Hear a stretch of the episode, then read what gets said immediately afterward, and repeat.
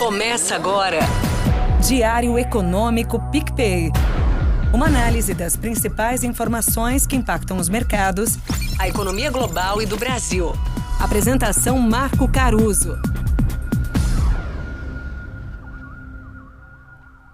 Fala pessoal, bom dia. Hoje é sexta, 8 de dezembro de 2023 e esse é o seu Diário Econômico. Chegamos ao dia D da semana com o relatório de emprego dos Estados Unidos referente ao mês de novembro. Esse é o último grande dado antes da reunião do Fed que acontece ali na semana que vem.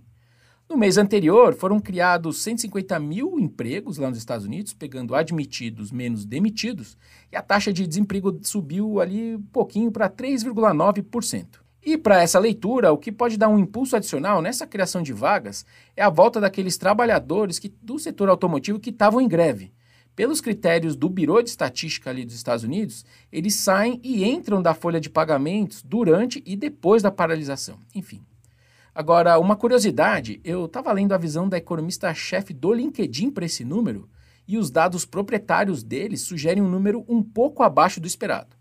Eu realmente não conheço a precisão das projeções do LinkedIn, mas enfim, é um aplicativo de empregos, né? Então eu achei bacana comentar aqui com vocês. Vamos ver. Se vier de fato por aí, seria mais um dado nesse sentido, que reforça aquela visão de atividade, inflação e juros para baixo, nos Estados Unidos e também no mundo.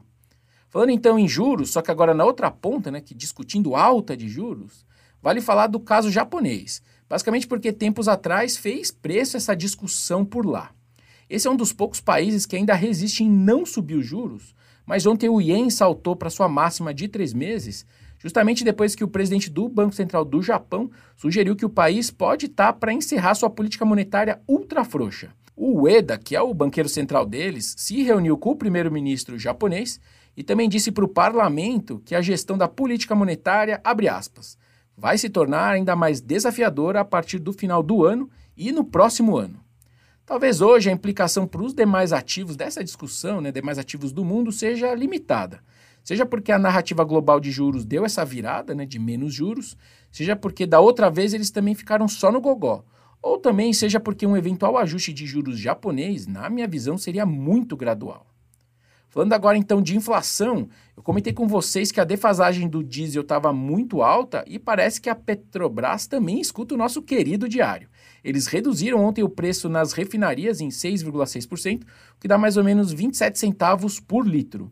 Para o IPCA, o impacto dessa decisão é muito pequeno, é ali na segunda casa depois da vírgula. Basicamente porque o peso para o consumidor do diesel é pequeno. Mas no atacado do IGPM, por exemplo, a contribuição é uma redução de 0,28 pontos percentuais já agora em dezembro. Para o produtor, obviamente, o diesel é muito mais representativo do que para o varejo, por exemplo.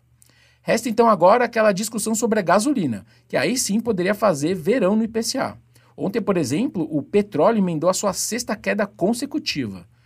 Uma das notícias para isso foi a balança comercial chinesa mostrando mais uma vez que os estoques de petróleo deles seguem bastante cheios.